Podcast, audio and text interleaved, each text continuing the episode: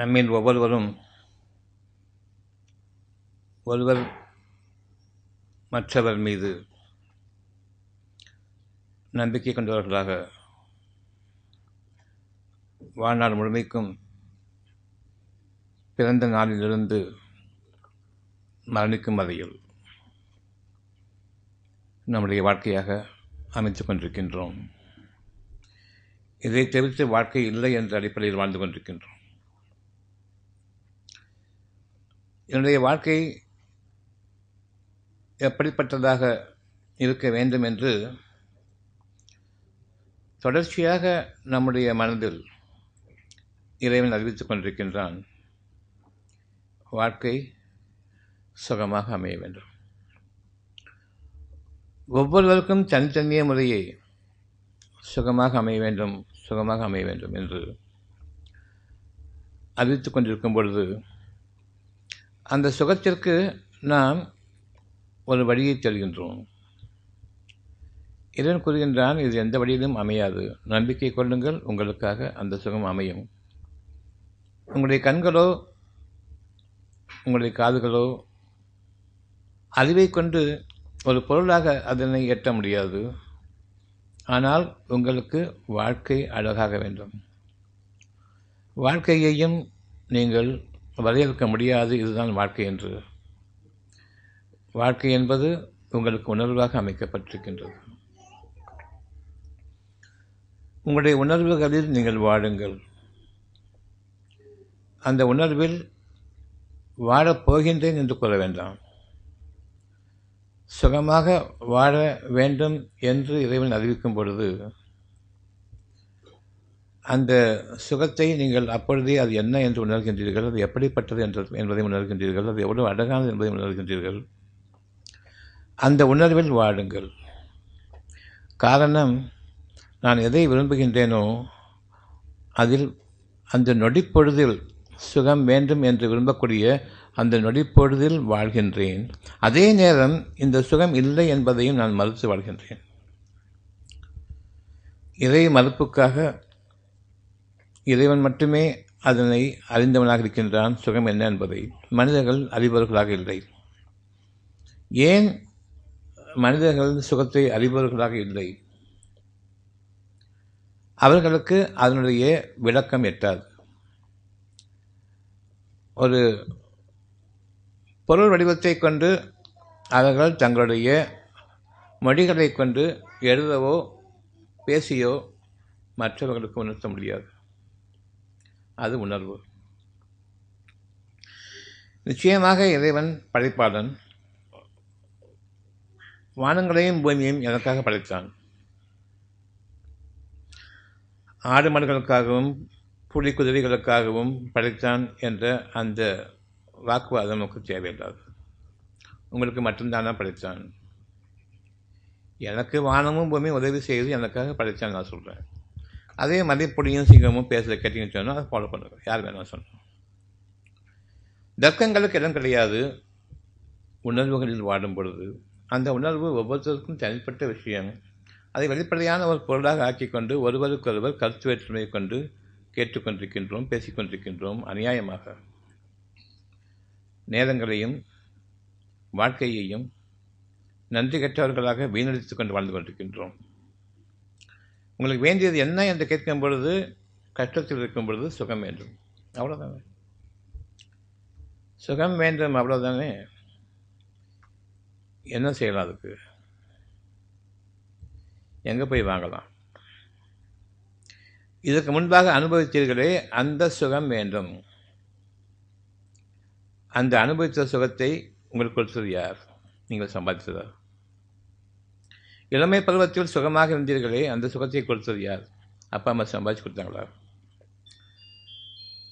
உங்களுக்காக உணவூட்டி கொண்டிருக்கும் நிலையில் உங்களுக்கு கஷ்டங்கள் ஏற்பட்டன, உடல் கஷ்டங்கள் ஏற்பட்டன, பல விதமான நோய்கள் ஏற்பட்டன. அவற்றிலிருந்து உங்களுக்கு சுகத்தை வேண்டும் என்ற அந்த எண்ணத்தை கொடுத்து பிறகு அந்த சுகத்தை கொடுத்தது யார்? ஒரு எண்ணம் இல்லாமல் உங்களுக்கு எந்த காரியமும் நிறைவேறாது. உங்களுக்குள் எண்ணம் வேண்டும். சுகம் என்ற அந்த ஒரு எண்ணம் வேண்டும். நான் இந்த காரியம் செய்ய வேண்டும் என்ற ஒரு எண்ணம் வர வேண்டும்.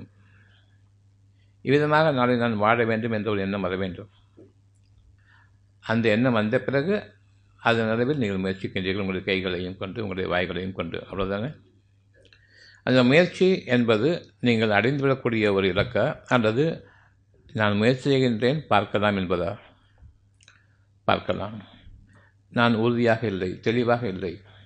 இப்பொழுதுதான் முதல் முறையாக நான் குழப்பத்திருக்கின்றார்கள்.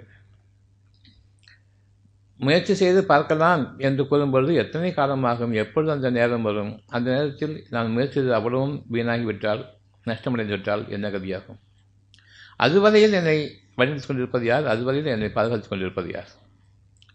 இதோ இன்று நாளை இன்று நாளை என்று என்னுடைய முயற்சியினுடைய பலன்கள் தள்ளிக்கொண்டே போகின்றன. இறைவனுடைய தீர்ப்புக்கான அந்த வேலைக்காரர் உங்களுக்கு நாளும் பொழுதும் ஆகி கொண்டிருக்கும் பொழுது படபடப்பும் இருக்கின்றது, வேதனையும் இருக்கின்றது, எதிர்பார்ப்பும் இருக்கின்றது, நஷ்டமடைந்துவிட்டால் என்ன என்ற பயமும் இருக்கின்றது, இது எனக்கு சாதகமாக முடியுமா இல்லையா என்ற கவலையும். இன்னும் மனிதர்களை அதிகமாக நான் நாடுகின்றேன் உதவி செய்வார்கள் என்று. நிச்சயமாக அவர்களும் நம்மை போன்று தனித்தனித்தன்மையோடு இறைவனுடைய அருளால் நீங்கள் சுகமாக வாழ வேண்டும் என்று கொடுக்கப்பட்டவர்கள்தான். அவர்கள் கூடி வேலை பார்த்து கொண்டிருக்கின்றார்கள், அரசாங்க கூடி வேலை பார்த்து கொண்டிருக்கின்றார்கள், அல்லது ஒரு இன்ஜினியராக கூடி வேலை பார்த்து கொண்டிருக்கின்றார்கள், டாக்டராக மற்றவர்களுடைய உயிரை குறிவைத்து வாழ்ந்து கொண்டிருக்கின்றார்கள். சுகத்தை டாக்டர்கள் கொடுக்க முடியுமா? அப்படி என்றால் உங்களுக்கு சுகத்தை தவற விட்டீர்களே, எங்கு தவறு விட்டீர்கள் என்பதை கவனித்தீர்களா? அல்லது சுகத்தை வெளியில் சென்று வாங்க முடியும் என்று எண்ணுகின்றீர்களா? உங்களுடைய வாழ்க்கை என்பது உணவு ஆதாரத்துடன் படைக்கப்பட்டிருக்கின்றதை தவிர மருந்துகளின் ஆதாரத்துடன் படைக்கப்படவில்லை. அந்த உணவு ஆதாரத்திற்கு இறைவன் ஒருவன் தான் உங்களுக்கு உணவில் போனதை தவிர நீங்கள் அதை படைப்பவர்கள் இல்லை, உங்களுடைய விவசாயிகள் அதை படைப்பவர்கள் இல்லை. மழை பொய்த்துவிட்டால் விவசாயிகள் வானத்தை கை காட்டுவார்கள், அவ்வளவுதான். விவசாயிகளை வானம் பார்த்த பூமியைத்தான் அவர்களும் நம்பிக்கொண்டிருக்கின்றார்கள், இவர்களும் வானத்தை பார்த்து வாழ்ந்து கொண்டிருக்கின்றார்கள். அவ்விதமாக இருக்கும்பொழுது விவசாயிகள் உங்களுக்காக உணவு தயாரிக்கின்றார்கள் என்று கூறுவதற்கு காரணம் உங்களிடமிருந்து பணம் பிடுங்குவதற்காக, உணவை நான் கொடுக்க மாட்டேன் என்பதற்காக, நியாயம் பேசுவதற்காக. அப்படியானால் மரங்களில் பழங்கள் காய்த்து தொங்குகின்றன, இதற்கு விவசாயி காரணமா அல்லது இறைவன் காரணமா? பூமியிலே பயிர்களுக்கு மூன்று மாதம் ஒரு தடவை பூமியை தோண்டி தோண்டி போடுறாங்க, ஓகே, காசு வாங்கிக்க. ஆனால் மரங்கள், பழங்கள் இருக்குது, காய்கறிகள் இருக்குது, இதுக்கெல்லாம் விவசாயிகளா? விவசாயம் சொன்னாலே தானியங்கள் மட்டும்தானே, கீரை காய்கறிகள் கூட கிடையாது, அது தானே வளர்ந்துட்டு போகும். தானியங்கள் மட்டும்தான் விவசாயம் விவசாயம் விவசாயம் சொல்லிட்டுக்கிறோம். பழங்கள் காட்டு மரங்களில், காடுகளில், இன்னும் சோலை வனங்களில், தோட்டங்களில் உருவாகக்கூடிய பழங்களுக்கு விவசாயிகளுக்கு என்ன சம்மந்தம் இருக்குது? அப்படி என்றால் எதற்காக விவசாயிக்கு காசு கொடுக்கணும்? எனக்கு வேண்டியது பணத்தை கொடுத்து நான் உணவுப் பொருளை வாங்குறேன். விவசாயிகிட்ட உணவுப் பொருளே இருக்குது, அவன் எதுக்கு அதை போய் விற்றுட்டு பணத்தை வாங்கி இப்போ இந்த பணத்தை கொடுத்து திருப்பி தானியம் வாங்கணும்? எப்படிப்பட்ட ஒரு இழிவான நிலைக்கு எல்லாம் இருந்தும் தங்களை ஒரு ஒட்டு கோணத்தோடு எண்ணிவிடக்கூடிய எலும்புகளோடு வாழ்ந்து கொண்டிருக்கின்றார்கள் விவசாயிகள். நான் உணவை படைக்கின்றேன் என்று சொன்ன ஒரே காரணத்தினால் இதை அவர்கள் கொடுத்த வேதனை. விவசாயிகள் தானே எங்களுக்காக உணவை கொடுக்கின்றார்கள் என்று கூறும்பொழுது நாம் ஒருவருக்கு ஒரு கருத்து வேறுபாடு கொண்டிருக்கின்றோம். நிச்சயமாக அந்த விதையை நீங்கள் கவனிங்க. நீங்களாம் அந்த விதையை உண்டாக்குனீங்க. அதன் பிறகு அந்த வித்தை நீங்கள் நாட்டிய பிறகு அந்த மண் வளம் அதனை முனைகளாக வெளிப்படுத்துகின்றது. அந்த கொட்டைகளை வெடிக்கச் செய்தது நீங்கள் தானா? அதற்கு உயிரோட்டம் கொடுத்து வளரச் செய்து அதன் அடித்தண்டின் மீது நிமிர்ந்து நிற்பதை பார்க்கும் பொழுது, அதனுடைய விளைச்சலை பார்க்கும் பொழுது, அதில் கோர்த்த மணிகள், தானிய மணிகளை நீங்கள் தானே கோர்த்தீர்கள்? எப்படி நீங்கள் விலை பேசினீர்கள் உணவுக்கு? ஒருவருக்கொருவர் கேட்டுக்கொள்ள வேண்டும். ஏன் உணவுக்கு விலை என்று? உயிருக்கு விலை பேச முடியாது. உயிருக்கு உயிர்களுக்குரிய உணவுக்கு விலை பேசி கொண்டு தெரிகின்றோம். இறைவனுடைய கண்ணுக்கு நேர் முன்பாக, அகசாட்சியத்துக்கு நேர் முன்பாக. எதற்காக என்று கேட்கும்பொழுது உணவுக்கு ஒரு பைசா கூட கொடுக்கக்கூடாது. கடுமையான இறை துரோகம், பச்சை துரோகம், நன்றி கெட்ட மக்களாக வாழ்ந்து கொண்டிருக்கின்றோம். தீர்ப்புக்குரிய வேலை என்று கொரோனோம். மருந்துகள் கட்டாயம் கொடுப்போம், உணவு கட்டாயமாக கொடுக்க மாட்டோம். மருந்தை ஃப்ரீயாக டிஸ்ட்ரிபியூட் பண்ணுவோம், உங்கள் தூண்டில் முள் போட்டு மீன் பிடிக்கிற மாதிரி. பிறகு நம்ப வைத்த பிறகு ஆயிரம் ரூபாய் ரெண்டாயிரம் ரூபாய் பிறகு பற்றாக்குறை எதுக்கு மருந்துக்கு, பிறகு அது ஆறாயிரம் ரூபாய் என்று விற்கப்படுகின்றது. நம்முடைய பிஸ்னஸ் நல்லா நடக்குது. நீங்கள் உங்களுடைய இதயங்களை கேட்க வேண்டும். இவ்வளவு விசாலமாக நான் பூமியை படைத்திருக்கின்றேன்,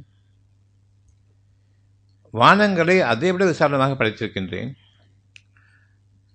காற்றுகள் உங்களுக்காக குளிர்ச்சியாக வீசும் பொழுதும், அதிலிருந்து மேகங்கள் உருவாகும் பொழுதும், அதிலிருந்து மழைகள் உருவாகும் பொழுதும், அதிலிருந்து விளைச்சல் உருவாகும் பொழுதும், பசுமையை பார்க்கும் பொழுதும் அவ்வளவு அழகாக இருக்கிறது. உங்களுடைய ஒட்டுமொத்த உணர்வும் அங்கு ஈர்க்கப்படுகின்றது, இவ்வளவு அழகா என்பதை. அப்படி ஒரு சூழ்நிலையை நான் உருவாக்கி காத்துக் கொண்டிருக்கின்றேன். ஒவ்வொன்றும் உங்களுக்கு மனதின் குளிர்ச்சியை கொடுத்து கொண்டிருக்கின்றது. ஆனாலும் நாம் நன்றி செலுத்துபவர்களாக இல்லை. பணம் என்ற ஒரு வழியை நீங்கள் தேடி காற்றை சுவாசிக்கின்றீர்கள். உணவுக்கும் தண்ணிக்கும் பணம் வேணும்னு சொன்னால் காற்றுக்கும் தண்ணி கொடுத்து காற்றுக்கும் காசு கொடுத்து வாங்கிக்க வேண்டியதான காற்று அந்த நிலைக்கு வந்துவிட்டார். இந்த இடவை போட்டு தெரிகிறோம், கட்டாயப்படுத்தப்பட்டிருக்கோம்.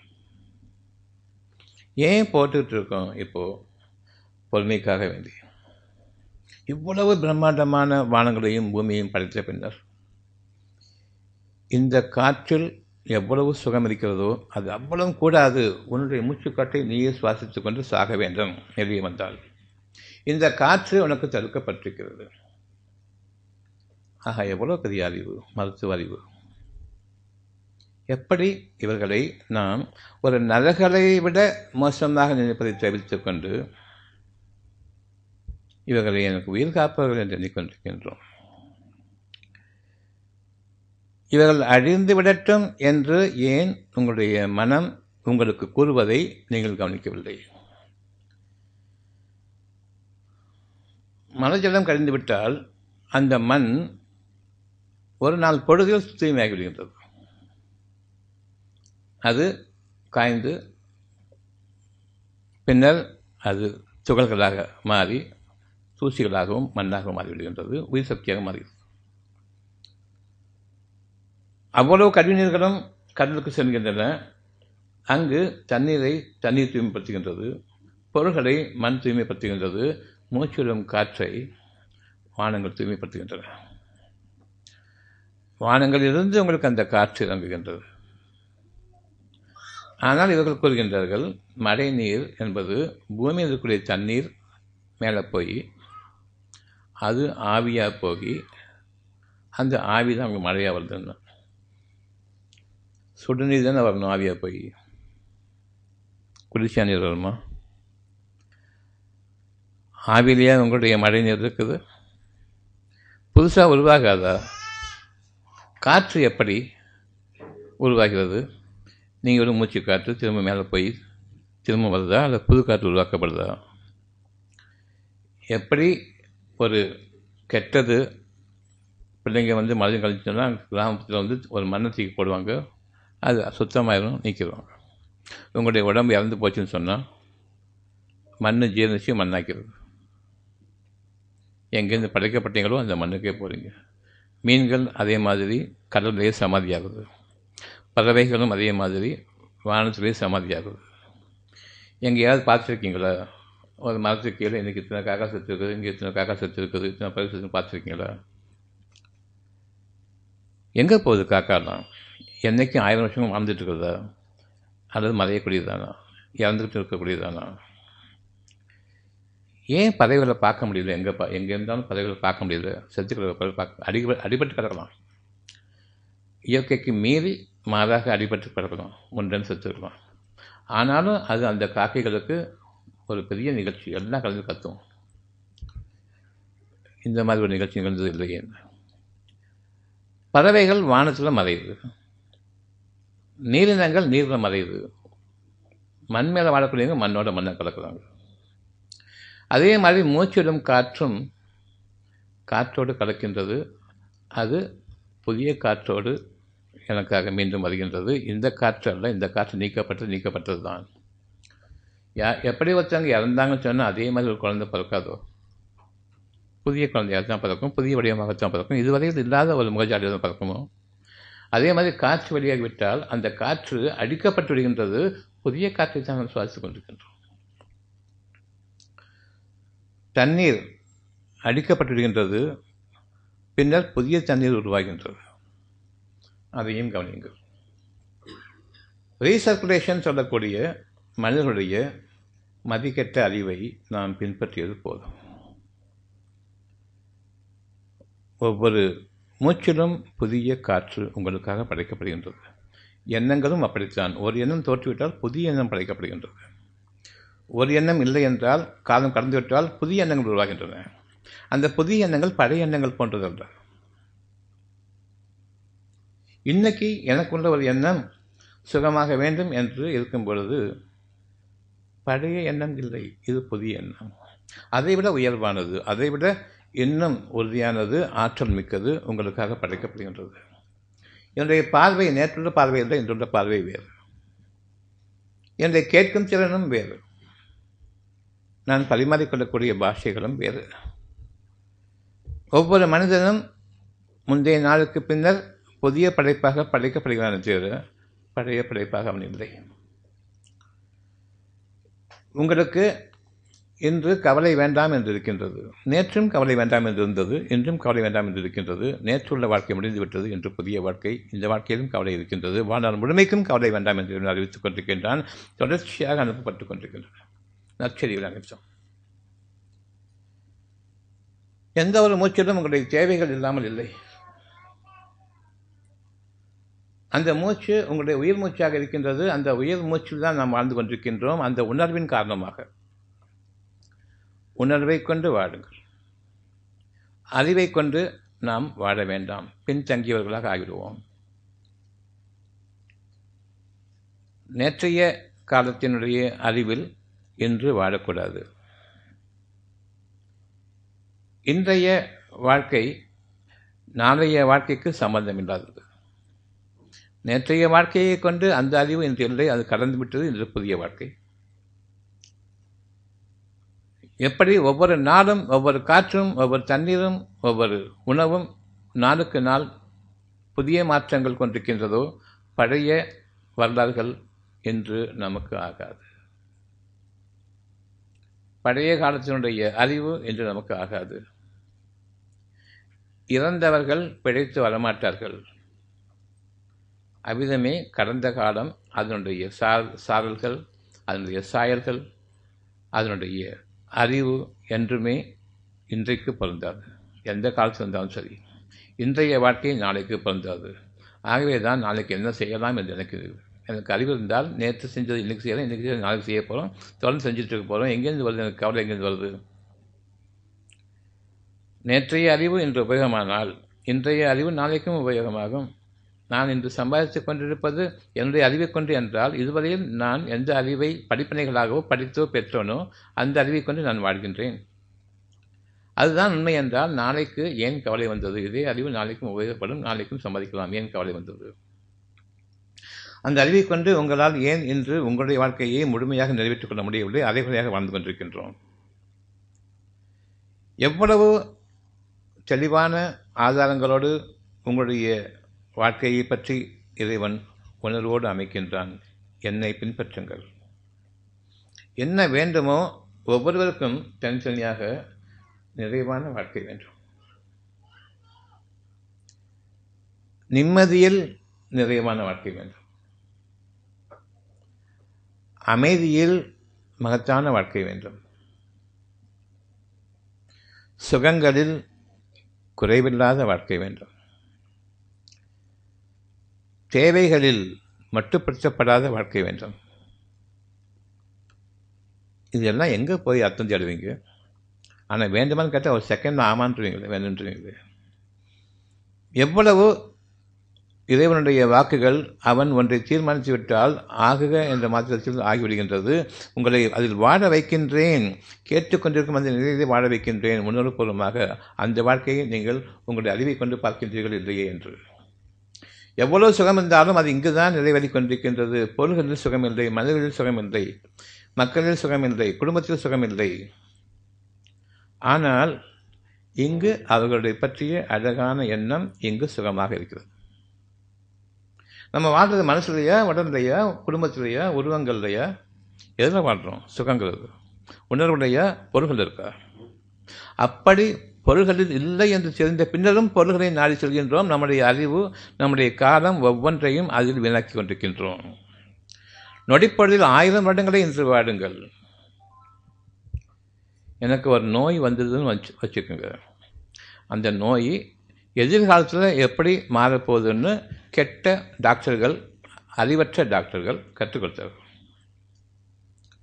டாக்டர்களுடைய வேலை சுகமாக்குறதா இந்தந்த நோய் எப்படி எப்படி போகும்னு சொல்லிட்டு, எனக்கு நீங்கள் செத்து போவீங்க தெரியுமே, இந்தந்த மாதிரி தான் சாவீங்க எனக்கு தெரியுமே, நான் டாக்டர் தான். பணத்தை அறுத்து பார்த்து நான் டாக்டர் ஆனவன். உயிருள்ள மனுஷனை படித்து பார்த்து டாக்டர் ஆனவன் இல்லை. இந்த பிணக்காற்று டாக்டர்களை நம்பினால் நம்முடைய கதி என்ன? அவர்கள் என்னை வாழ வைப்பார்கள் என்று எண்ணிக்கொண்டிருக்கின்றீர்களே, எந்த அடிப்படையில்? அறிந்து கொள்ளுங்கள், உங்களுடைய மனம்தான் உங்களுடைய வாழ்க்கையாக இருக்கிறது. எண்ணத்தில் எதனை நீங்கள் மேற்கொள்கின்றீர்களோ அது உங்களுக்கு பாதையை அமைக்கும். சுகமான வாழ்க்கையை நீங்கள் மேற்கொள்வது என்பது மேலாக கொள்வதை மேற்கொள்வது. எல்லா அறிவுக்கும் மேலாக உங்களுடைய உணர்வை ஆக்கிக்கொள்ளுங்கள், மேற்கொள்ளுங்கள். ஒவ்வொரு விஷயத்துக்கும் மேலான ஒன்று இருக்கின்றது. நான் எனக்கு வேலை செஞ்சிட்ருக்கிறேன், வேலை செய்கிறது எனக்கு களைப்பாக இருக்குது, முடியலை, எனக்கு வயசாகிடுச்சு, முடியலை, உண்மை. ஆனால் உங்களுக்கு முழுமையான சுகம் வேண்டும் என்று அறிவித்து கொண்டிருப்பது யார்? வேலை செய்ய மாட்டேன், பிடிக்கலை அல்லது முடியலை, இயலாமை. ஆனாலும் சுகம் முழுமையாக வேண்டும். எங்கு யாரால் முடியும்? எதை பற்றிய அறிவு இல்லையோ எங்கு போய் நாம் அதை தேடுவோம்? சுகம் என்பதற்கு அர்த்தமே தெரியாது. ஆனால் அதை வாழ முடியும், உணர முடியும், அவ்வளவுதான். உலகம் போலாமல் டிக்ஷனரி எடுத்து தேடுங்க, சுகத்துக்கு அர்த்தம் கிடையாது, உணர்வுகளாக இருக்கும். நான் அர்த்தம் கொடுக்குறேங்கிற அடிப்படையில் எப்படி சுகத்தை அடைவது? அது உணர்வு தெரியாது. ஆனால் வேணும் தானே, இறைவன் வேண்டும். எவன் அறிவித்தானோ அந்த சுகத்தை, அதிலிருந்து தான் என்னுடைய வாழ்க்கை. நான் சுகமாக இருந்தால் அவன்கிட்ட பேசிகிட்டு இருக்க முடியும், கஷ்டமாக இருந்தால் பேச முடியாது. அந்த சுகத்தில் நான் வாழ வேண்டும். இப்பொழுது எவ்வளவு ஆயிரம் ஆயிரம் கஷ்டங்கள் இருந்தாலும் சரி, இப்பொழுது எனக்கு சுகம் வேண்டும், எப்பொழுதும் சுகம் வேண்டும். விரும்புங்கள். ஒரு நோய் வந்துட்டால் பத்து வருஷம் கழித்து நான் செத்து போகிற அளவுக்குன்னு உங்களால் பார்க்க முடியுது இல்லையா? ஆனால் அடுத்த நிமிட வாழ்க்கை உங்களிடம் இல்லை என்று இறைவன் கூறுகிறான். நாமும் அறிவோம் அது எது சத்தியம். பத்து வருஷங்களுக்கு நான் செத்து போவேங்கிறது முக்கியமாக அது அது அது உண்மையா, அல்லது நாளைய வாழ்க்கை கேள்வி இல்லைங்கிறது உண்மையா? அப்படி என்றால் நாளைய வாழ்க்கை யாரிடம் இருக்கிறது? என்னை படைத்தவனிடம் இருக்கின்றது. எப்போ என் படைத்தவனை பற்றி எனக்கு ஞாபகம் வரும்னு சொன்னால், ஒன்று நோயால் கஷ்டப்படணும் தாங்க முடியாமல், அல்லது வறுமையால் கஷ்டப்படணும், உணவுக்கு வழி இல்லாமல். இந்த ரெண்டு விஷயத்தை கொண்டு படித்த பிடிச்சா மட்டும்தான் நாம் இறைவன் பக்கம் திரும்புவோம். அந்த அந்த ஒரு எண்ணமே வரும். ஒவ்வொருவருக்கும் அந்த உணவின் கஷ்டமும் இருக்கின்றது.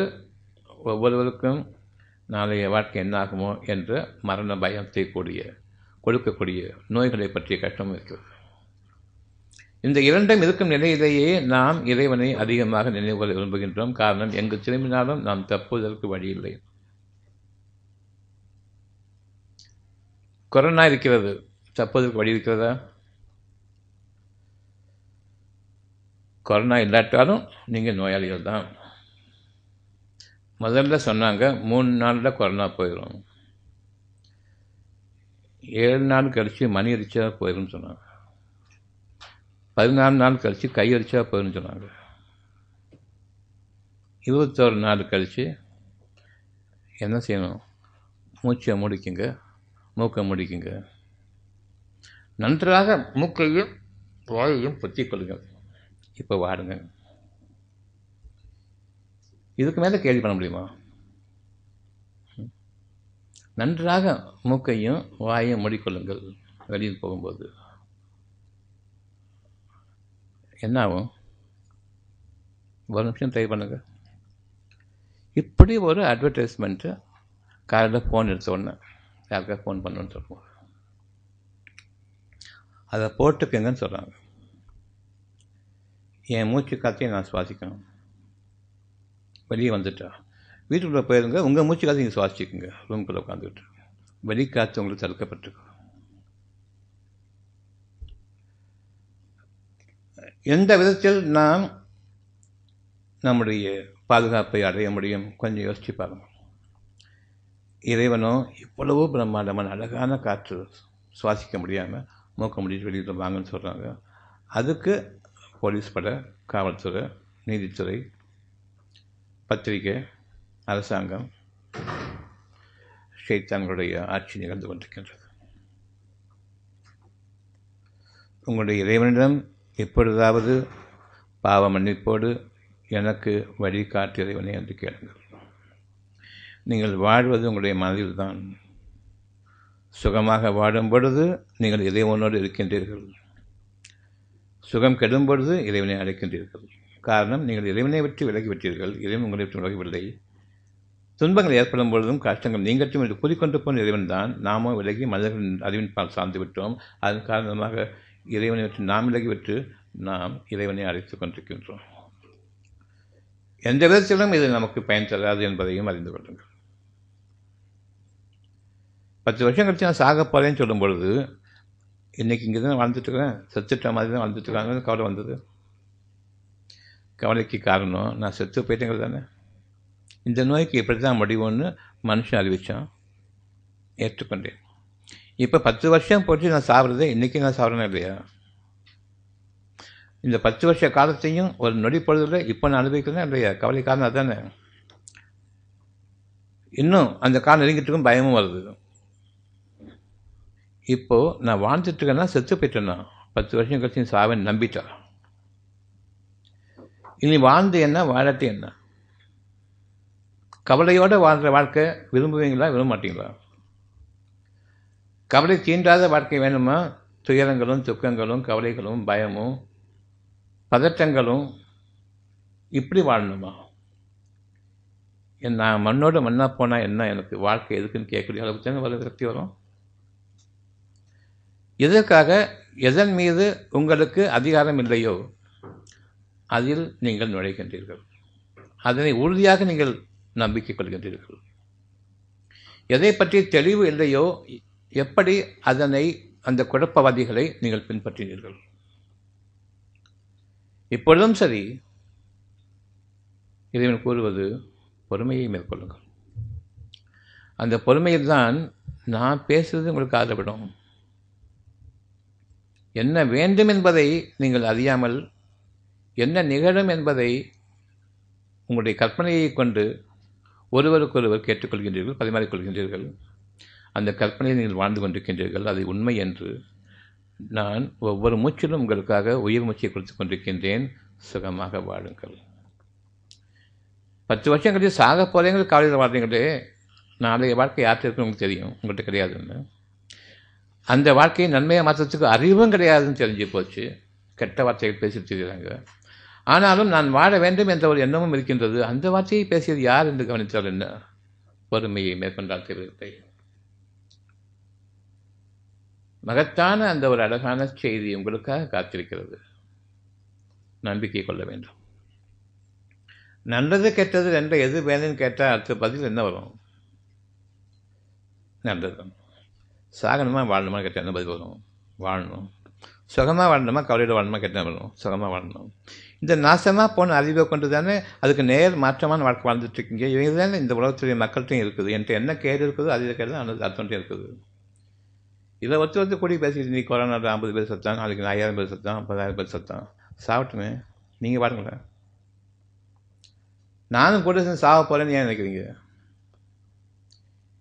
இன்றைக்கி நம்மள யாருக்கும் கொரோனா வரல வந்துருக்குது, யாருக்கும் வரல. கொரோனாவில் வாழ்ந்துட்டுருக்கோம். எல்லாருமே குரங்குகள் மாதிரி தான் இருக்கும், மூக்கு வாயில் இல்லாமல் மூக்க முடி போட்டுட்டு. எவ்வளவு கேவலமான வாழ்க்கையை நம்ம கற்பித்து கொடுத்துருக்காங்க. நாம் இதை போடும் பொழுது பொறுமை வேண்டுங்கிறதுக்காகத்தான் போட்டுருக்கோம். சரி, யாருமே கோவப்படுறதுக்கு இல்லை. எனக்கு நீ வாழ்க்கையை கொடுவனே, என்னுடைய இறைவனிடம் நான் கேட்கின்றேன், நீ என்ன சொல்றியோ அதை செய்கிறேன், ஆனால் நீ சாவ நான் வாழ்வேன், அவ்வளோ. கெட்ட மனிதர்கள் வாழ்வதற்கு இடமில்லை, சபித்து விடுங்கள். இந்த குரங்கு முகமுடைய கற்பிச்சவன் அடியற்றும் மனிதனுடைய சாபமாக இருக்கட்டும். இது நிறைவான மனதோடு நம்பிக்கையை கொண்டு இந்த உலகம் மாறும், உலகம் மாறாவிட்டாலும் எனக்காக உலகம் மாறும், நான் வாழ வேண்டும். ஏற்றுக்கொள்வோர் தங்களுடைய இறைவனிடம் தங்குமிடத்தை ஏற்படுத்திக் கொள்ளட்டும். நம்பிக்கையோடும் நல்ல வார்த்தைகளோடும். பத்து வருஷம் கழித்து சாவன்னு சொல்லும்போது, நீ வாழணும்னு சொல்லும்போது, பத்து வருஷம் கழிச்சு வாழ்வேன். அந்த வாழ்க்கையை நான் இன்றைக்கி கொண்டு வந்து நான் கவலையோடு வாடும்பொழுது, அந்த ஒரு தருணம் இன்று மாறிவிட்டது. நான் சுகத்தோடு வாடும் பொழுது என் இறைவனை நம்பியதன் காரணமாக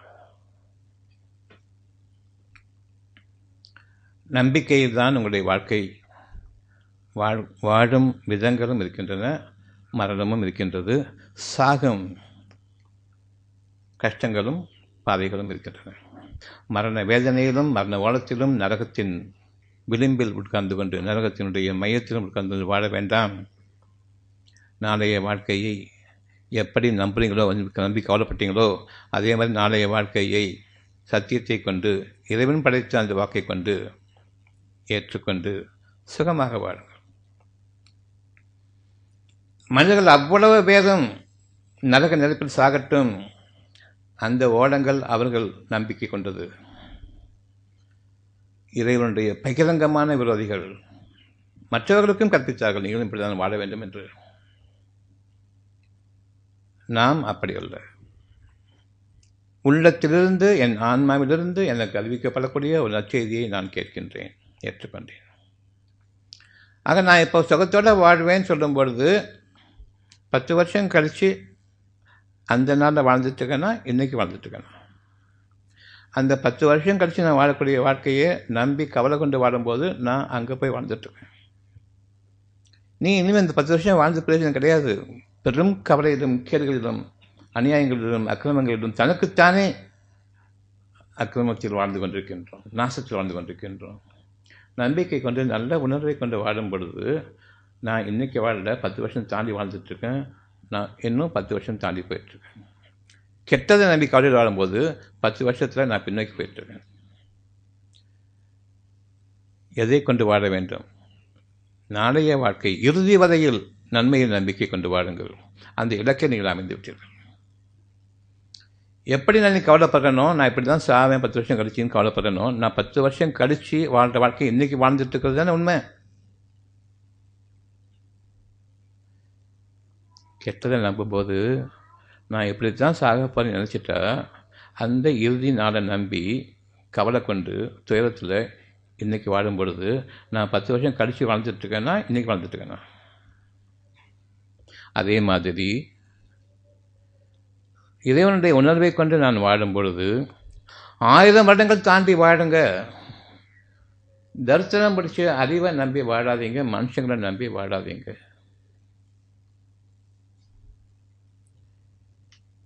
இந்த முகமுடிகளிலிருந்து காப்பாற்று இறைவனேன்னு பொறுமையோடு இருங்க. யாரையும் குற்றம் சொல்லாதீங்க. உங்களுக்கான வாழ்க்கையை அவன் கொடுக்க போகிறான், நீங்கள் ஏன் இவன் தடுக்கான் அவன் தடுக்கான்னு சொல்லணும், தேவையில்லை. அப்படியா மொழி போடணுமா, போட்டுக்கலாம், அவ்வளோதான். எதுக்காக? உன்னை நம்பிட்டேன்னு நீ என்னை நம்பு, எல்லாரும் இப்படி தான் இருக்கான்னு சொல்லிட்டு, ஆனால் நான் வாழ்வேன், நீ சாகத்தான் போகிற, சத்தியம், அது நிச்சயம். சும்மா சாக மாட்டேன், அது மட்டும் நிச்சயம், சாபக்கேட்டோட. இந்த டாக்டர்கள் அழிவது நிச்சயம். நாம டாக்டர் நம்பிட்டா ரெண்டு பேரும் ஒன்று தான். டாக்டர் நோயாளி வேறு வேறு கிடையாது, ரெண்டு பேரும் ஒன்று தான். அநியாயக்காரங்களுக்கு துணை போனதன் காரணமாக நம்ம டாக்டர்களை விட கொடுமையான குற்றவாளிகளாக இறைவன் கண் முன்பாக நாம் இருக்கின்றோம். டாக்டர் சாவ போகிறேன்னு சொல்கிறேன், நான் உன்னை வாட வைக்கிறேன்னு சொல்கிறேன். என்னை விட நீ டாக்டரை நீ நம்பி அவனுக்கு உறுதுணையாக இருக்கிறது காரணமாக டாக்டர் ஒரு அப்பாவி, ஒன்றை போல ஒரு குடும்பக்காரன் கிடையாது, நீ முதல்ல சாகணும். எவ்வளவு பெரிய இறைவனுடைய ஒரு கோபத்திற்கு நாம் ஆளாகி கொண்டிருக்கின்றோம் என்பதையும் கவனியுங்கள். என் நன்றி கொண்ட கேடு என்ன என்பதுதான். உங்கள்கிட்ட என்ன நன்மைகள் இல்லைன்னு சொல்லுங்க பார்ப்போம். மனசில் நாளைய வாழ்க்கையை பற்றிய ஒரு சுகமான செய்தி என்ன இல்லைன்னு சொல்லுங்க பார்ப்போம். நேற்றைய வாழ்க்கையில் வாழ்ந்துட்டுருக்குறோம், கடந்த கால குப்பத்தொட்டி அறிவில் வாழ்ந்துட்டுருக்கோம், அதை கொண்டு இன்றைக்கி வாழ்ந்துட்டுருக்கோம், இதை கொண்டு நாளைக்கும் வாழ போகிறோம். இந்த மூணு காலங்களையும் உங்களுக்கு கேடாக இல்லையா? இப்போது எண்ணங்கள் மாறிக்கொண்டிருக்கின்றன, ஒவ்வொரு நாளும் மாறிக்கொண்டிருக்கின்றது, ஒவ்வொரு நாளுடைய பொழுதும் மாறிக்கொண்டிருக்கின்றன. நேற்றைய போன்றது இன்றைய இல்லை, இன்றைய போன்று நாளை கிடையாது. ஒரு மூச்சை போன்று மறுமூச்சு கிடையாது, ஒரு உணவை போன்று மற்ற உணவு கிடையாது, ஒரு கவலம் போன்று அடுத்த கவலம் கிடையாது, ஒரு முடக்கு குடிக்கும்போது உள்ள தண்ணீர் போன்று அடுத்த சுவை கிடையாது. அடிக்கப்பட்டு புதிய படைப்பாக, நீர் கழிவு நீர் நீக்கப்பட்டு புதிய படைப்பாக, சுத்திகரிக்கப்பட்டு ரீசைக்கிள் பண்ணுறது, திரும்பவும் அதை தண்ணி கொண்டு வர பேச்செல்லாம் கிடையாது. வானம் விரண்டு போய்விட்டது, புதிய படைப்பாக உருவாகி கொண்டிருக்கிறது. தண்ணீரும் உணவும் அது கூலமாக ப செய்யப்படுகின்றது, பின்னர் புதிய போகங்கள் உங்களுக்காக படைக்கப்படுகின்றன. ஒரு பார்வை போன்று மற்ற பார்வை என்றால் புதிய பார்வை. அந்த புதிய பார்வை கீழ் நோக்கி போயிட வேண்டாம், உயர்ந்த பார்வையாக இருக்கட்டும். உங்களுடைய இதயங்களிலிருந்து விளங்கக்கூடிய ஒவ்வொரு விஷயமும் உங்களை உங்களுடைய இறைவன் வானங்களிலும் பூமியிலும் இணைத்து வாழ வைத்தான். மற்ற படைப்பினங்களை பூமியில் வாழ வைத்தான். நமக்கு பறவைகள் வானங்களில் வாழ்ந்தன, நமக்கு வானங்களையும் பூமியில் இணைத்து வாழ செய்தான். உங்களுடைய இயற்கை சூழல்களாக அவ்வளவு இணைத்து தான் இயற்கை சூழல், அவ்வளவு குளிர்ச்சியும். உங்களை படைப்பதற்கு முன்பாகவே உங்களுடைய தேவைகளாக வானங்களையும் பூமியையும் இவற்றுக்களை பற்ற ஒவ்வொன்றையும் உங்களுக்காக படைத்தான். அவ்வளவும் மறைவானவை. அந்த மறைவானது அவ்வளவும் ஒரு ரசமாக இங்கே சுகத்தை கொடுக்கின்றது, ஒரு நிமிட குளிர்ச்சி, உலகத்தையே மறக்கக்கூடிய அளவுக்கு. அப்படிப்பட்ட இதயத்தை அமைத்தேன் உங்களுக்காக. வேறு யா எந்த படைப்புக்கும் அந்த இதயம் கிடையாது. நன்மைகளை சீர்தூக்கி பார்க்கக்கூடிய இதயம் எந்த படைப்புக்கும் கிடையாது. வானங்களை பார்க்கக்கூடியதும் பூமியை பார்க்கக்கூடியதும் இந்த இடைப்பட்ட சூழ்நிலையை பார்க்கக்கூடியதும் இது அவ்வளவும் எனக்கு வேண்டும் என்று விரும்பக்கூடிய அந்த மனதை நான் படைத்திருக்கின்றேன். உங்களுக்காகத்தான் வானங்களும் பூமியும் அவ்வளவையும். உங்களுக்கு அது அடிமைப்பட்டு உங்களுடைய நன்மைகளுக்கும் சுகங்களுக்கும் இயங்க வேண்டும் என்பதற்காக வேண்டி இந்த பிரம்மாண்டம் எல்லாம் ஒன்று சேர்ந்துதான் ஒரு அழகான சுகத்தை அறிவிக்கின்றது. இது இறைவனுடைய கட்டளை. உங்களுக்காக சுகமான வாழ்க்கை இருக்கின்றது. உங்களுடைய கூலி தொழிலை நம்பாதீர்கள். உன்னதனுக்கு அடிமைப்பட்டு வாழக்கூடிய அந்த காசு நமக்கு வேண்டாம். நீங்களாக தேடிக்கொண்ட அந்த கஷ்டங்களில் வாழ்ந்து வாருங்கள் பொறுமையோடு. இப்பொழுது என்னிடமிருந்து எவனுக்கும் அடிமைப்பட்டு வாழ தேவையில்லாத வாழ்க்கையில் நீ எங்களை சீமான்களாக வாழவை என்று விரும்புங்கள். உங்களுக்காக நான் படைக்கின்றேன். வானங்களும் பூமி உங்களுக்கு கால்களுக்கு கீழே அமையும். இவற்றில் எந்த ஒன்றையுமே வணங்கிவிடாதீர்கள். உங்களுக்காக படைக்கப்பட்டது. நீங்கள் யாவற்றுக்கும் மேலாக விசாலமான வாழ்க்கையில் வாழ வேண்டும். மேலே வானங்கள் இருக்குது, அதுக்கு மேலே ஸ்பேஸ் அந்த சராசரங்கள் இருக்குது. இவ்வளோ சேர்த்தே இந்த வானங்கள் பூமி அவ்வளோ சேர்த்தே ஒரு சின்ன துகள் தான்.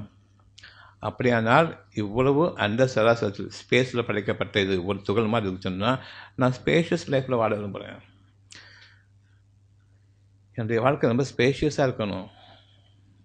இந்த அரண்மனை தோட்டம் இதெல்லாம் பூமியில் இருக்கிற நெருக்கடியான வாழ்க்கை. நீங்கள் வாழ வேண்டியது வானங்களிலிருந்து உங்களுக்கான வாழ்க்கையை படையுங்கள். நீங்கள் விரும்புங்கள். புதிதாக வானங்களும் பூமியும் உங்களுக்காக படைக்கப்படும். நேற்று வானம் கிடையாது, இன்று பூமி கிடையாது என்ற எண்ணங்களுக்கு தகுந்த மாதிரி ஒவ்வொரு அணுவும் மாற வேண்டும். மாறும். இது இறைவனிடமிருந்துள்ள கற்றலை. உங்களுக்காக வேண்டி சூழ்நிலைகளில் வாழுங்கள். வானங்களும் பூமியும் இணைந்த சூழ்நிலைகளில் வாழுங்கள். பூமியை அடிப்படையாக ஒட்டி டயர் நக்கிகளாக வாட வேண்டாம், செருப்பு நக்கிகளாக வாட வேண்டாம். அறிவை கொண்டு, உங்களுடைய அறிவு உங்களுடைய புதைகுழி. அந்த அறிவு இன்று நான் புதைகுழிக்கு செல்லக்கூடிய பாதையை காட்டிக் கொண்டிருக்கின்றது. இவ்வளவு விசவன காற்றை நான் சுவாசிக்க முடியாது.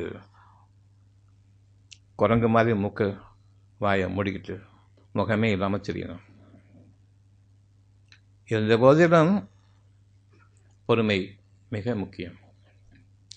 இறைவனுடைய கட்டளை நீங்கள் இறைவனுக்கு கீழ்ப்படியுங்கள், ஏற்றுக்கொள்ளுங்கள், என்னுடைய வாக்கு ஏற்றுக்கொள்ளுங்கள். இன்னும் இதை பிரதிபலிக்கக்கூடிய வாழ்க்கையில் வாழ்ந்து பிரதிபலிக்கக்கூடிய அந்த தூதர்களையும் பின்பற்றுங்கள். நற்செய்திகளை கூறும்பொழுது என்னுடைய வாக்கோடு இணைந்திருக்கின்றது, வாழ்ந்தும் இருக்கின்றார்கள். அந்த வாழ்க்கை அழகான ஒரு தூது செய்தியாக இருக்கிறது, பின்பற்றுங்கள். இன்னும் உங்களில் அதிகாரம் வகிப்பவர்களுக்கும் கீழ்ப்படியுங்கள். உங்களில் அதிகாரம் வகிப்பவர்களுக்கும் கீழ்ப்படியுங்கள். அத்தியாயம் நான்கு ஐம்பத்தி ஒன்பது. அதனால் யாரை பற்றியும் குறை சொல்ல வேண்டிய அவசியம் இல்லை. நீங்கள் என்ன நம்புங்க, பொறுமையாக இருங்க, உங்களுடைய காலம் மாறும். உங்களுக்காக வானங்களையும் பூமியும் படைப்போன் நான் தான், வேறு யாரும் கிடையாது. அத்தியாயம் நான்கு வசனம் ஐம்பத்தொன்பது. நம்பிக்கை கொண்டவர்களே, எதன் மீது நம்பிக்கை கொண்டவர்கள்? பிரகாசமான வாழ்க்கைக்காரர்கள். என் இறைவனை தவிர அந்த வாழ்க்கையை கொடுக்கக்கூடியவர்கள் எவரும் கிடையாது. நம்பிக்கை கொண்டேன். இனி எதற்காக நம்பிக்கை கொண்டிருக்கின்றீர்கள் என்றால், நரக வாழ்க்கையை வாழ்ந்து கொண்டிருக்கின்றீர்கள். உங்களுக்கு அழகான சொர்க்க பூமிக்குரிய அந்த விசாலமான சூழ்நிலையை கொண்ட வாழ்க்கை வேண்டும். இதனை படைப்போனவன் ஒருவனை தேவையில்லை. ஆகவே அகிலங்களே உங்களுக்காக மாற்றப்பட இருக்கின்றது. ஒரு தனி மனிதனுக்காக அகிலங்களே மாற்றப்பட இருக்கின்றது. அகிலங்களின் இறைவன் அவன் ஒருவனுக்கு தேவை. அனைத்து புகழும் அவன் மட்டுமே, அவனுக்கு மட்டும் உரிதான் தேவை. எனக்கு எந்த பெருமையும் கிடையாது, யாருக்கும் எந்த பெருமையும் கொடுக்கவும் மாட்டேன், புகழவும் மாட்டேன். அவன் ஒருவனை தேவை. நீங்கள் நல்ல வாழ்க்கையை வாழ வேண்டும் என்றால் அகிலங்கள் வேண்டும், உங்களுக்காக அடிபணிய வேண்டும். வானங்களும் பூமியும் உங்கள் கால்களுக்கு கீழே உங்களுடைய விளைச்சல்களை கொண்டு வர வேண்டும். உங்களை சூழ்ந்து அரவணைத்துக் கொண்டிருக்க வேண்டும். அழகான சூழ்நிலைகளாக எனக்கு நேரம் நன்றாக இருக்கிறது என்று கூறுகிறீர்கள்.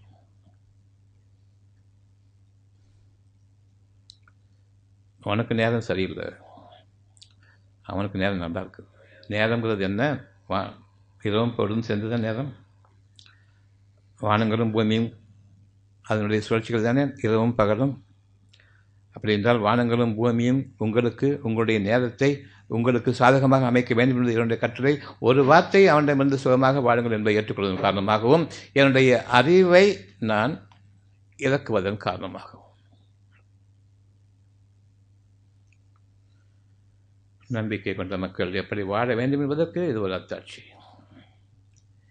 எப்படி மனிதர்களோடு வாழ வேண்டும் என்பதற்கான அத்தாட்சியும் இங்கே இருக்கிறது. நீங்கள் யாரை பின்பற்றுகின்றீர்கள் என்றால், யார் அந்த விதத்தில் வாழ்ந்து கொண்டிருக்கின்றார்களோ இதற்கு பொருத்தமாக நிச்சயமாக தூதர்கள், அந்த பகுதிக்கு தூதர்கள். வாழ முடியாது என்பதில்லை, வாழ்ந்து கொண்டிருக்கக்கூடிய நேரத்தில் நம்பிக்கைக்காக உங்களுக்காக முன்வைக்கப்பட்டிருக்கின்றது. நம்புங்கள்.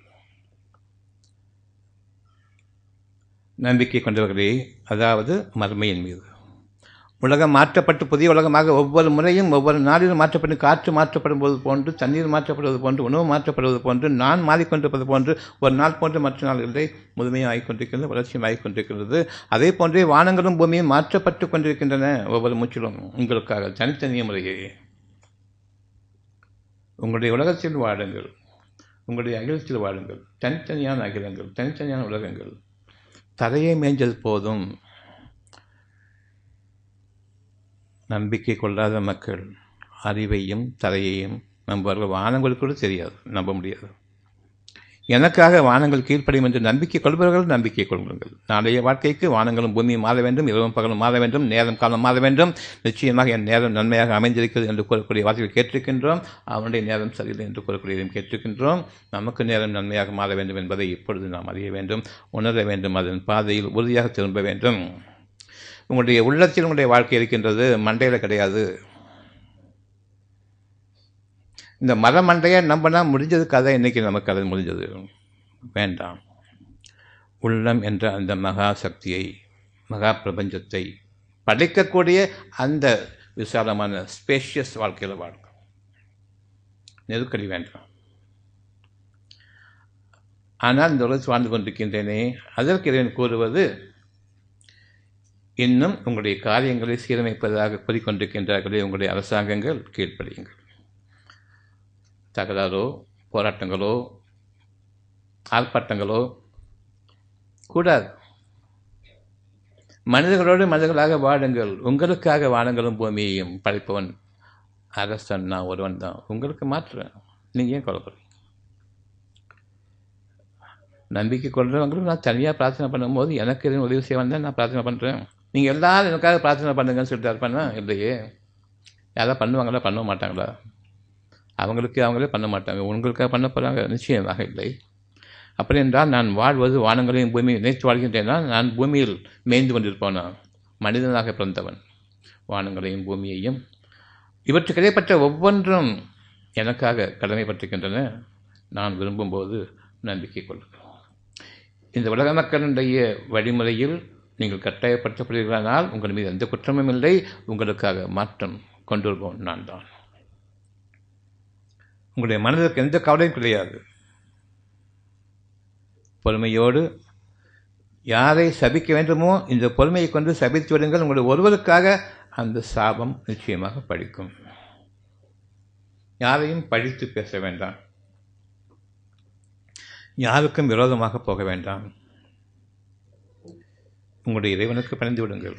உங்களுடைய இறைவனுடைய கட்டளை மறுமையின் மீது, நாளைய வாழ்க்கையின் மீது, புதிய உலகமும் புதிய வானங்களும் ஒவ்வொரு முறையும் ஒவ்வொரு மூச்சிலும் உங்களுக்காக படைக்கப்பட்டு கொண்டிருக்கிற உண்மையானால் உங்களுடைய இறைவனுக்கு கீழ்ப்படியுங்கள். தூதர்களுக்கும் கீழ்ப்படியுங்கள். உங்களின் அதிகாரம் வகிப்பவர்களுக்கு கீழ்ப்படியுங்கள். உங்களுடைய கருத்து வேறுபாடுகளில் நீங்கள் ஆகிவிட வேண்டாம். அது உங்களுக்கிடையே பகைமையை உருவாக்கும், இறைவனை விட்டு விலக்கிவிடும். உங்களுக்கு என்ன குறை இருக்குது? ஏன் மற்றவர்களிடம் வீணாக கருத்து வேறுபாடுகளும் எதற்காக தர்க்கங்களும் ஏன் பகை உணர்ச்சியும்? தேவையில்லை. நன்மையை சொல்லுங்க. ஏற்றுக்கொண்டால் ஏற்றுக்கொள்ளட்டும், இல்லை என்றால் விட்டுவிடுங்கள். அவருடைய சொந்த விஷயம். எனவே உங்களுக்காக தொடர்ச்சியாக அனுப்பப்பட்டு கொண்டிருக்கின்றது சுகமான செய்திகள். அந்த சுகமான செய்திகளில் என்றென்றும் நீங்கள் வாடுங்கள். ஒருவருக்கொருவர் கேட்டுக்கொள்கின்றார்களே, அவர்களை பற்றி நீங்கள் கவலைப்பட வேண்டாம். அத்தியாயம் எழுபத்தெட்டு வசனம் ஒன்று. ஒருவருக்கொருவர் எதை பற்றி கேட்டுக்கொள்கின்றார்கள்? எப்பொழுது நம்முடைய அழிவு காலம் என்பதை, எப்பொழுது நமக்கு கேடு காலம் என்பதை, எப்பொழுது நமக்கு விடிவு காலம் என்பதை, நாளைய வாழ்க்கையை பற்றி ஒருவருக்கொருவர் கேட்டுக்கொள்கின்றார்கள். நிச்சயமாக உங்களிடம் இல்லை. வீணான பேச்சுக்களையும் இறைவனிடம் மட்டும்தான் இருக்கிறது என்ற அந்த உண்மைக்கு புறம்பாக அவனை பொய்ப்பித்து நாம் ஒருவருக்கொருவர் கேட்டுக்கொள்ளக்கூடிய நாளைய வாழ்க்கையை பற்றி எச்சரிக்கிறார்கள். பொய்ப்பிப்பவர்களுக்கு அந்த நாளில் கேடுதான். அந்த நேரம் வரும்பொழுது எந்த இலக்கை வைத்து நீங்கள் பயணிக்கின்றீர்களோ அதை தவிர உங்களுக்கு கூடியாக கொடுக்கப்பட போவதில்லை. இறைவன் கொடுத்த அந்த இலக்கு வேண்டுமா? மனிதர்கள் உங்களுக்காக நேரம் குறித்தார்களே அந்த நாள் வேண்டுமா? அந்த நாள் வரும்பொழுது இதுவரையில் உங்களுடைய உணர்வாக சுகமான செய்திகளாக இறைவன் கொடுத்து வந்தானே அதனை பொய்யாக்கியதன் காரணமாக அந்த நாளில் பொய்ப்பிப்பவர்களுக்கு கேடுதான். அந்த கேடு இன்று நமக்காக அறிவிக்கப்பட்டுவிட்டது. எனவே அதை பற்றி வித்தியாசமான எண்ணங்கள் வேண்டாம். நடக்காமலும் போகட்டும் என்று. அது ஆரம்பித்துவிட்டால் நடந்து முடிந்தே தீரும். அந்த வகையில் நாம் இன்றும் அந்த தீர்ப்பில் பல நிலைகளில் வாழ்ந்து கொண்டிருக்கின்றோம். பல கேடுகளோடு கேடுதான் என்று கூறிய பின்னர் அதனை மாற்றக்கூடியவன் இறைவன் தான். கேள்வியில் உட்கார்ந்து கொண்டிருக்கும் பலபடிகளையும் தேடிக் கொண்டிருக்கின்றீர்கள். இன்னமும் இறைவன் உங்களை அறிவித்துக் கொண்டிருக்கின்றான், தொடர்ச்சியாக அனுப்பி கொண்டிருக்கின்றான். சுகமாக வாடுங்கள் என்று. உங்களுடைய அறிவும் மற்ற மக்களும் வேகமாக வீசுகின்றார்கள் மீது அவர் நடக்காது. நீ இந்த கஷ்டங்களில் நீயும் ஒருவன் தான், நீயும் மனிதன் ஆக வேண்டும் என்று. உனக்கும் நோய் வரும் என்று. நிச்சயமாக கூறுகின்றார்கள்.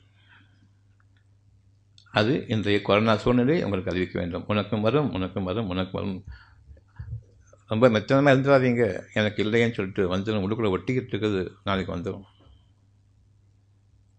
எங்கள் மருந்தை நாங்கள் போட்டுக்குங்க வராது. போட்டுக்கிட்டு செத்து போயிட்டா இதுக்கும் சம்மந்தம் கிடையாது, வேலை வியாதி.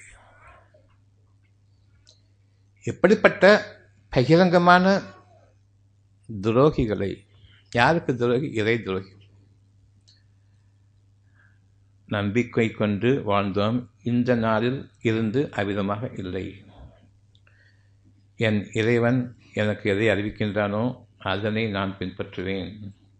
இப்போ என்ற இறைவன் அறிவிப்பது என்னுடைய இதயத்தில் அறிவிக்கின்றான், சுகமாக வாடுங்கள் என்று. அசரீதியாக இல்லை, ஏதோ ஒரு குறிப்பிட்ட கட்டிடத்திற்குள் இல்லை. உங்களுடைய வணக்க ஸ்தலங்கள் என்று கூறிக்கொண்டிருக்கின்றீர்களே, அந்த கட்டிடங்களில் இல்லை. இங்கு உள்ளம் மாபெரும் கோவில் என்பதை என்று அறியுங்கள். உங்கள் உள்ளத்தில் நீங்கள் வாடுங்கள். விரும்புபவர்கள் தங்கள் இறைவனிடம் தஞ்சமடையும். உங்களுக்காக தொடர்ச்சியாக அனுப்பி கொண்டிருக்கின்றான். அத்தியாயம் எழுபத்தி ஏழு வசனம் ஒன்று, சுகமான செய்திகள். அத்தியாயம் எழுபத்தி ஏழு வசனம் ஒன்று, சுகமான செய்திகள் உங்கள் மீது அனுப்பிக்கொண்டே இருக்கின்றான். எந்த ஒரு தருணத்திலும் அந்த செய்திகளை விட்டு நீங்கள் விலகிவிடாதீர்கள். உங்களுடைய இறைவன் உங்களுக்கு அறிவிக்கக்கூடிய இந்த வாக்குகளை மீறி மனிதர்கள் உங்கள் மீது வேகமாக வீசுகின்றார்களே, அப்படி அல்ல, உனக்கு கேடுதான் உனக்கு கேடுதான் உனக்கு கேடுதான் என்று வீசிக்கொண்டிருக்கின்றார்களே, அந்த வார்த்தைகளின் பக்கம் சென்றுவிட வேண்டாம். யாரை நீங்கள் உண்மைப்படுத்துகின்றீர்கள் என்றால், யார் கெட்ட வார்த்தைகளை பேசுகின்றார்களோ அவர்களை உண்மைப்படுத்துகின்றீர்கள். எவன் உங்கள் சத்தியத்தை கொண்டு அறிவிக்கின்றானோ அவனை பொய்ப்பிக்கின்றீர்கள். அத்தியாயம் எழுபத்தி ஏழு பதினஞ்சு, பொய்ப்பிப்போருக்கு அந்த நாளில் கேடுதான். உள்ளட்சத்தோடு, இதுதான் இறை பக்தி, இறை பயம், பயபக்தி எல்லாமே, தெய்வ பக்தி எல்லாமே. எந்த ஒரு நற்செய்தியை நான் மறுத்து பொய்யாக்கி மற்ற மனிதர்களுடைய கெட்ட செய்திகளை நம்பி என்னுடைய அறிவை நான் புகழ்ந்து கொண்டிருக்கின்றனோ, கண்டிப்பாக சாவேனேங்கிற அறிவை புகழ்ந்து கொண்டிருக்கின்றானோ அவனுக்கு அந்த நாள் நெருங்கும். அந்த நாளில் அவன் இறைவனை அழைப்பதன் காரணமாக எந்த புண்ணியமும் கிடையாது. தனக்கும் தன் குடும்பத்திற்கும் விளைவித்து கொண்ட அந்த நாள் மிக கெட்ட நாள். பயந்து கொள்ளுங்கள். நன்மைக்கு பதிலாக தீமையை உங்களுடைய உள்ளத்தில் வைத்து கொண்டிருக்காதீர்கள். உங்களுடைய உள்ளத்தில் நீங்கள் கலந்து உங்களுடைய மனதை தூய்மையாக்கி கொண்டு, மனம் என்பது உள்ளத்தை நோக்கி சேர்ந்திருக்க வேண்டுமே தவிர மனம் என்பது இந்த மூளையை நோக்கி திரும்பக்கூடாது. மனிதர்களுடைய மூளையும் நம்பக்கூடாது, உடைய அறிவையும் நம்பக்கூடாது. இன்று நம்முடைய நாள் வேதனைக்குரிய அந்த கேடு சாபத்துக்குரிய நாள் இல்லை. இன்னும் நாற்பது வருடங்கள் கழித்து இருக்கக்கூடிய கவலையை மாற்றுங்கள். இதை கூறுகின்றான், சுகமான வாழ்க்கை வாழ்க்கை. நான் நாற்பது வருடங்களை கடந்து விட்டேன், இப்பொழுது வாழ்ந்து கொண்டிருக்கின்றேன். இந்த நாற்பது வருடங்களும் இன்றைக்கி பத்து வயசு நாற்பது வருடங்கள் கழிச்சு, இன்றைக்கி நாற்பது வயசு எண்பது வருடங்கள் கழிச்சு எனக்கு ஒரு கவலை வரும்னு சொல்லும்போது அதை இன்று மாற்றும் பொழுது இந்த மீது இருக்கிற இந்த நாற்பது வருடங்களையும் நான் அழகான முறையில் கலந்து கொண்டிருக்கின்றேன். இறைவன் உங்களுக்காக தன்னுடைய வாக்குறுதியை நிறைவேற்றுவான். அவன் வாக்குறுதியை மீறுபவனும் இல்லை, அவன் வாக்குறுதியை கொடுத்த வாக்கை அவன் திரும்ப பெறுவதும் இல்லை. நாம் அதை விட்டு விலகிவிட்டால் தெரிகிறது. மனிதர்களுடைய அறிவை கொண்டும் மனிதர்களுடைய துணையை கொண்டும் பட்டது போதும். தனித்து விடுங்கள் உங்களுடைய இறைவனுக்காக. எந்த ஒருவரையும் உங்களுடைய இறைவனுக்கு இணையாக ஆக்கிக்கொண்டு உதவுவார்கள் என்று உங்களுடைய சுற்றங்களையோ உங்களுடைய பொருள்களையோ உங்களுடைய சம்பாத்தியங்களையோ உங்களுடைய வாழ்வாதாரங்களுடைய வழிமுறைகளையோ நம்பாதீர்கள். ஒவ்வொரு விஷயத்தையும் இறைவன் கேட்டுக்கொண்டிருக்கின்றான். நீங்கள் அதை உணர்வதையும் கேட்டுக்கொண்டிருக்கின்றான், பார்த்து கொண்டிருக்கின்றான். இங்கிருந்து போகும்போதே மீறி போயிடாதீங்க, காற்றில் விட்டுறாதீங்க, மறந்துடாதீங்க. நன்கு நினைவு வைத்துக் கொள்ளுங்கள். இது உங்கள் வீடு மாதிரி. இந்த வீட்டில் ஓதப்படக்கூடிய அழகான விஷயங்களை மறந்துவிட வேண்டாம். மறந்துவிடுவான் பயம் இருக்குதா? இறைவனை நீ பொறுப்பேற்றுக்கொள். நான் எவற்றையெல்லாம் சத்தியம் என்று ஏற்றுக்கொண்டேனோ நீ பொறுப்பேற்றுக்கொள். எனக்கும் என் குடும்பத்தினருக்குமாக எங்களை வழிகேட்டு விட்டுவிடாது. அதாவது மனிதர்களுடைய அறிவின்பால் விட்டுவிடாது. அவ்வளோதான். நம்பிக்கை கொண்ட மக்களாக என்று நம்முடைய வாழ்க்கையை முடிவிலிருந்து ஆரம்பிப்போம். நூறு வருஷம் வாழ்க்கைன்னு சொன்னால் எந்த கஷ்டமும் இல்லாத வாழ்க்கையை நான் ஏற்றுக்கொண்டேன். நூறு வயசுலேருந்து நூற்றி ஒன்றாவது வயசு அடைய வச்சுக்கிறேன் தேவை. இன்றைக்கு இருக்கிற நாற்பத்தி வயசு நாற்பத்தி வயசுக்கு போவது இல்லை. அந்த வாழும் முழுமையும் அழகான வாழ்க்கையாக அமையும் என்று நூறு வயது தான் உங்களுடைய முழுமையான வயதுன்னு சொன்னால் நூற்றி ஒன்றுலேருந்து ஆரம்பிங்க புதிய படைப்பாக. வானங்களும் பூமிக்கும் உங்களுக்கு அடிமை. இந்த எந்த ஒன்றையும் பின்பற்றிவிட வேண்டாம். உங்களுடைய வணக்க ஸ்தலங்கள் வணக்க ஸ்தலங்கள் இல்லை. உங்களுடைய உள்ளம் இறைவன் கூறுவதை கேளுங்கள், நம்புங்கள், அவ்வளவுதான். இதுதான் இறைவனுடைய வாழ்க்கையும் இறைவனுடைய பிரார்த்தனையும் இறை நம்பிக்கையும் கும்பிடக்கூடிய முறையும் தொழுகை முறையும் அவ்வளவும் இங்கே இருக்கின்றது. நம்பிக்கை கொண்ட மக்களாக நல்ல வாழ்க்கையில் உங்களுடைய வாழ்க்கையை நீங்கள் அடித்து வையுங்கள் புதிய வாழ்க்கைக்காக.